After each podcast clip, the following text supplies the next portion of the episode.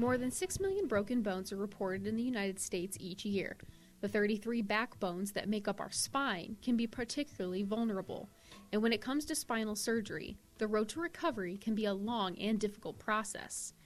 Now, doctors at University of Missouri Healthcare are using a new treatment to help patients receiving spinal surgery heal more quickly. MU Healthcare's Dr. Fassil Mesfin says the new FDA approved product, NanoFuse, helps fractures heal more quickly. After spinal fusions are performed using rods and screws to align the spine, NanoFuse can be used to help bone grow around the new braces. NanoFuse is placed around the hardware, and um, then uh, the patient he will form his own bone and to create a stable spine. The material used in NanoFuse is a combination of demineralized bone and bioactive glass that mixes with the patient's blood to form a putty.